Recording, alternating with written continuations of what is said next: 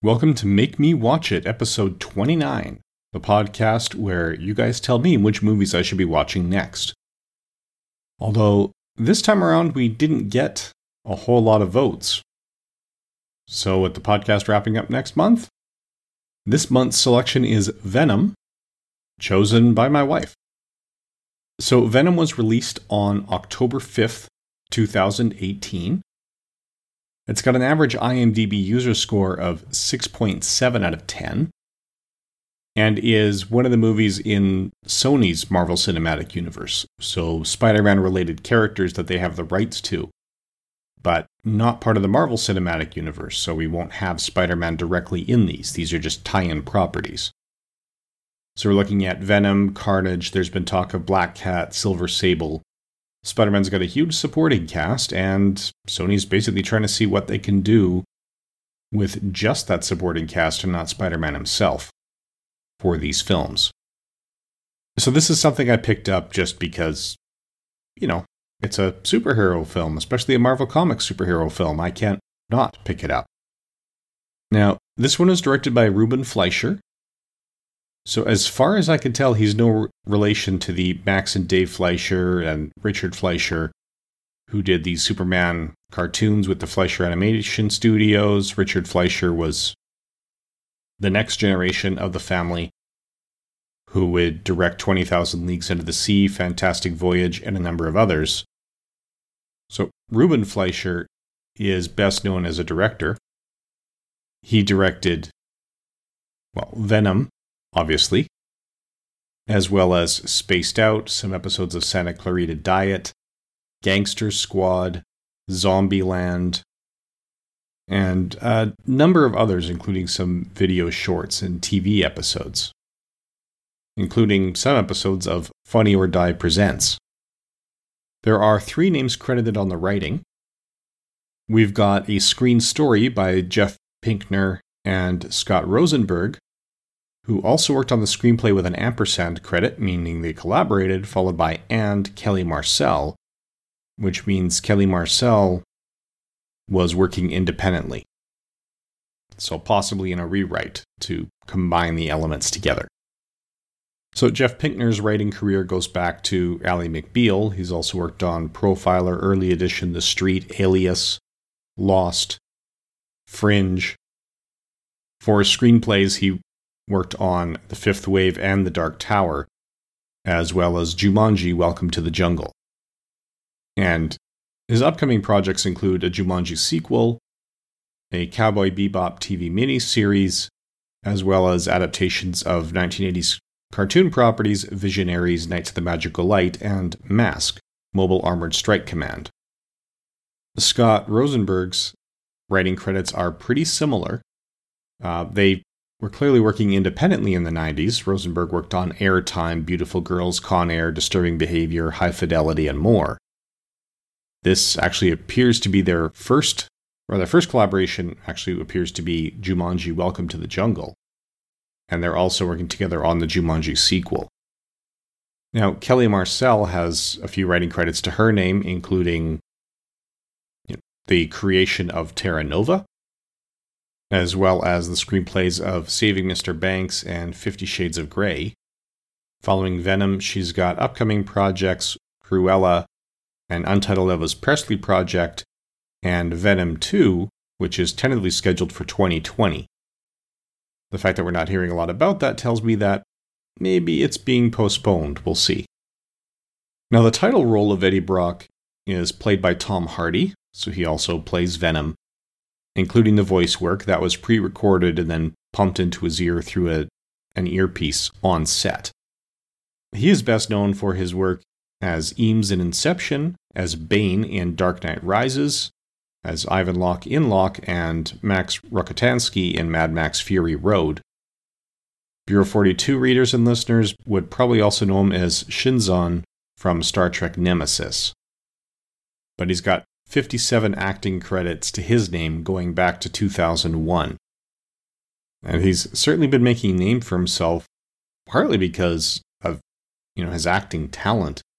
And you know, some of it his name would have been better known except he really does a lot of physical transformations, and it's not necessarily easy to recognize him as the same actor playing these different parts.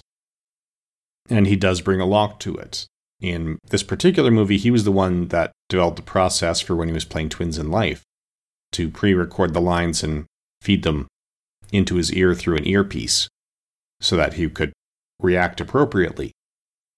He's also the one who came up with getting into the lobster tank. That was improvisation from him. At least it was an improvised idea. He didn't just do it without warning, which is good because that tank was not meant to hold a person, so they had to build a completely new tank. And when he was in it, those were fake lobsters. Now, Michelle Williams plays Anne Weying, who is a character straight out of the comics. She's best known for playing Marilyn Monroe in My Week with Marilyn, Margot in Take This Waltz, Randi Chandler in Manchester by the Sea, and Cindy in Blue Valentine. She also played young Sil in Species. In 1995, she was in Baywatch as a very young girl. Step by step, she's been working pretty consistently since the early 90s.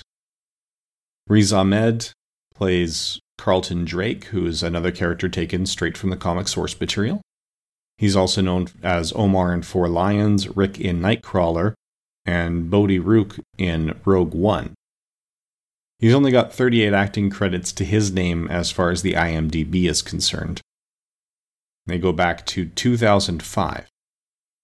Now, Scott Haze plays Security Chief Treece. He's also known for Child of God, Thank You for Your Service, Midnight Special. So 37 acting credits to his name, none of which really jump out at me aside from those better known as. Now, Reid Scott plays Dr. Dan Lewis. 53 acting credits to his name, including playing Dan Egan on Veep, Dr. Todd Maurer on The Big C, Brandon Dourif in My Boys, and Brett in the movie Dean. Now, Jenny Slate is also in this. She plays Dr. Doris Skirth, who was originally a male in the script, but they did open casting, liked her, so she was cast. Uh, seems like a lot of her best work is actually voiceover acting. So she was Bellwether in Zootopia, she's Gidget in The Secret Life of Pets, as well as Donna Stern in Obvious Child, Bonnie Stevenson in Gifted. She's Tammy in Bob's Burgers, Ponyhead in Star vs. the Forces of Evil.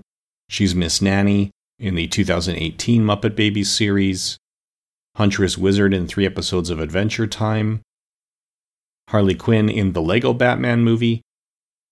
So her IMDb surprised me. I didn't recognize her face, but going through her credits, I realized she's done voiceover acting in a lot of the projects I have seen. Now, Melora Walters plays the homeless woman Maria in this. She's also known for her roles in Magnolia, Boogie Nights, Dead Poet Society, and The Butterfly Effect. 103 credits to her name dating back to Dead Poet Society in 1989. Now, Peggy Lu plays Mrs. Chen here.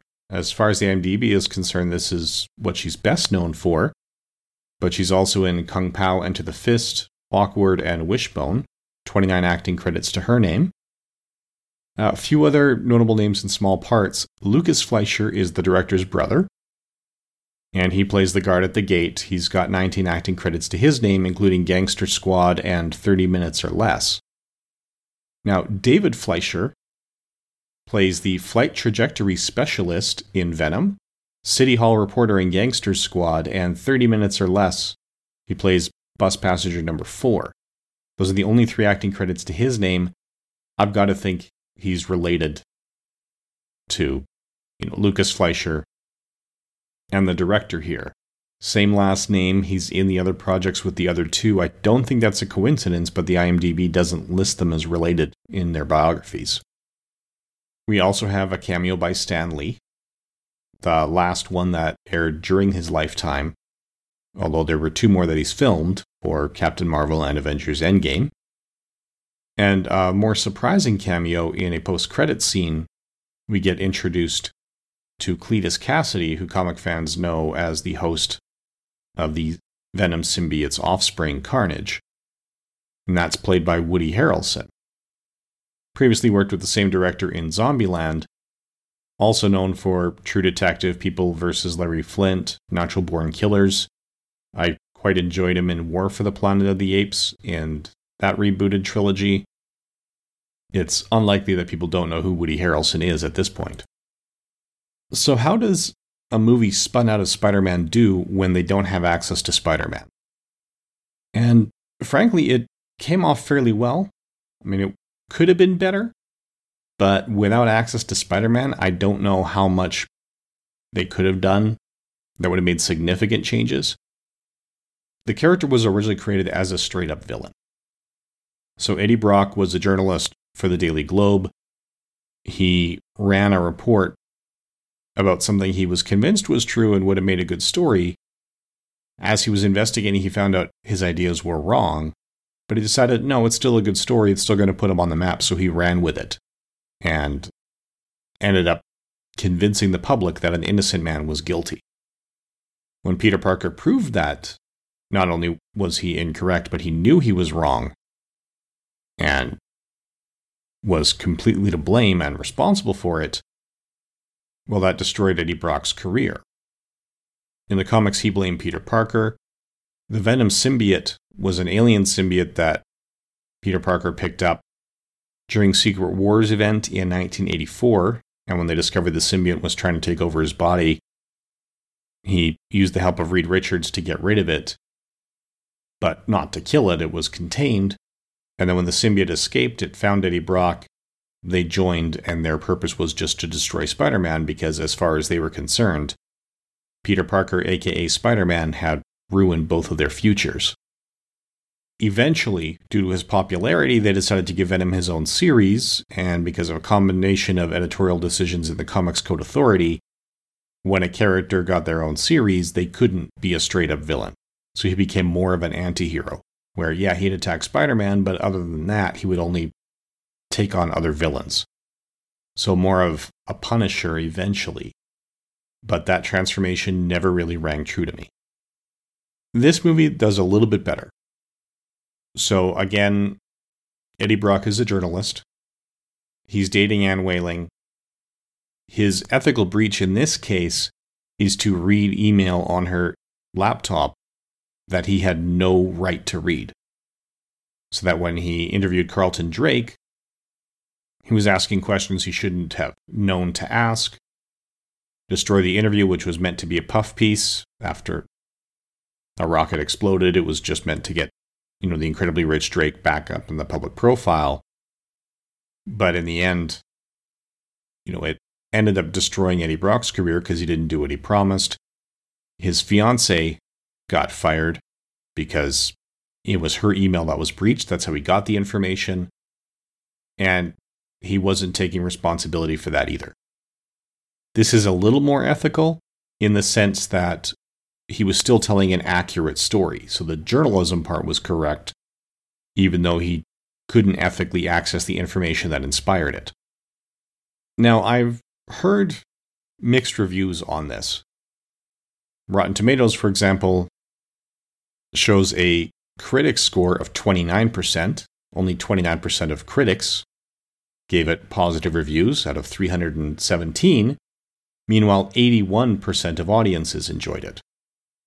So that's one of the bigger gaps between audiences and critics on the Rotten Tomatoes meter. Now, some of that I expect. I always expect audience scores to be higher than critic scores because audiences are self selecting. When you see a trailer for a movie that doesn't hold your interest and you don't think you'll enjoy, generally speaking, you don't go see the movie anyway and then review it. Critics don't always have that option. They are obligated to go see what's out there. So I expect some difference, but this is pretty extreme. Now, I think a lot of that could be what you're focused on. If you're coming into this combination horror superhero film, because Venom really is a monster that's kind of on a leash more than a hero, you know, you're expecting more of the action sequences, and the action sequences are done well. I personally think Tom Hardy's performance is done well. You do get how this is sort of putting him on edge and throwing him off as he's trying to interact with this voice he hears in his head and cope with the decisions this thing has made that he's got partial responsibility for.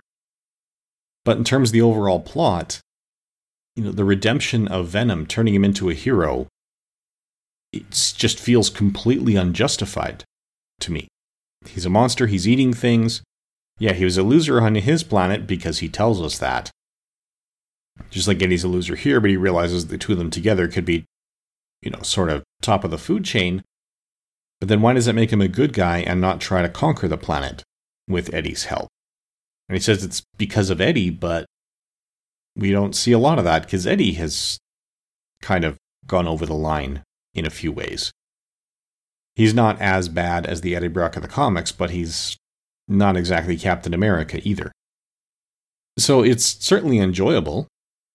If the sequel does get made, I'll be happy to watch it. I don't know if I'd go out to see it in theaters and rush out for opening weekend like I do for Marvel Cinematic Universe movies.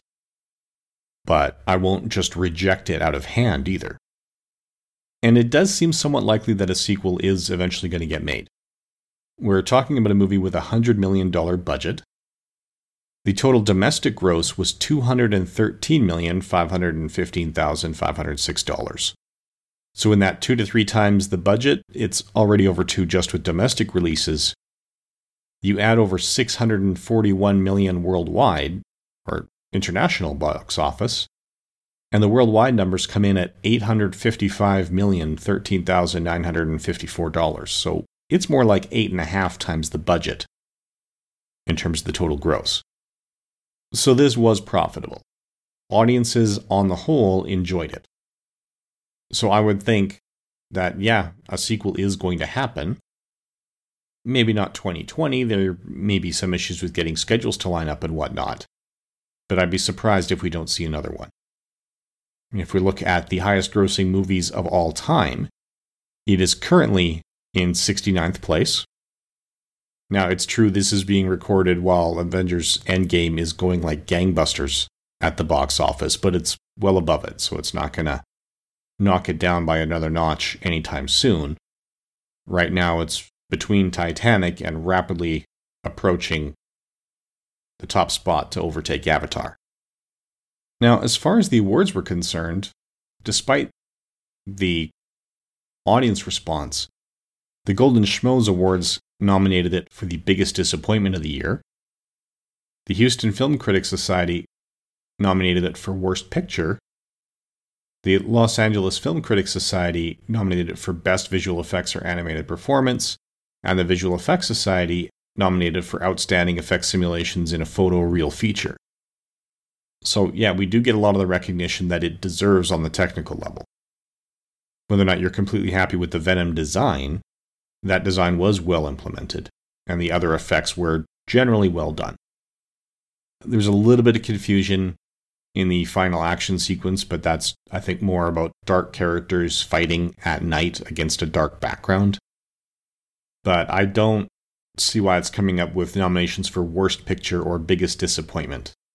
I see why some people would consider it a disappointment, because it does have flaws, but it's not at the level that the average critic response is putting it at. So, anyway, that's about it for Venom. And join us next month for the final episode of Make Me Watch It. And I'm trying to put together a little something special. So, we'll see how it goes. So, thank you for listening.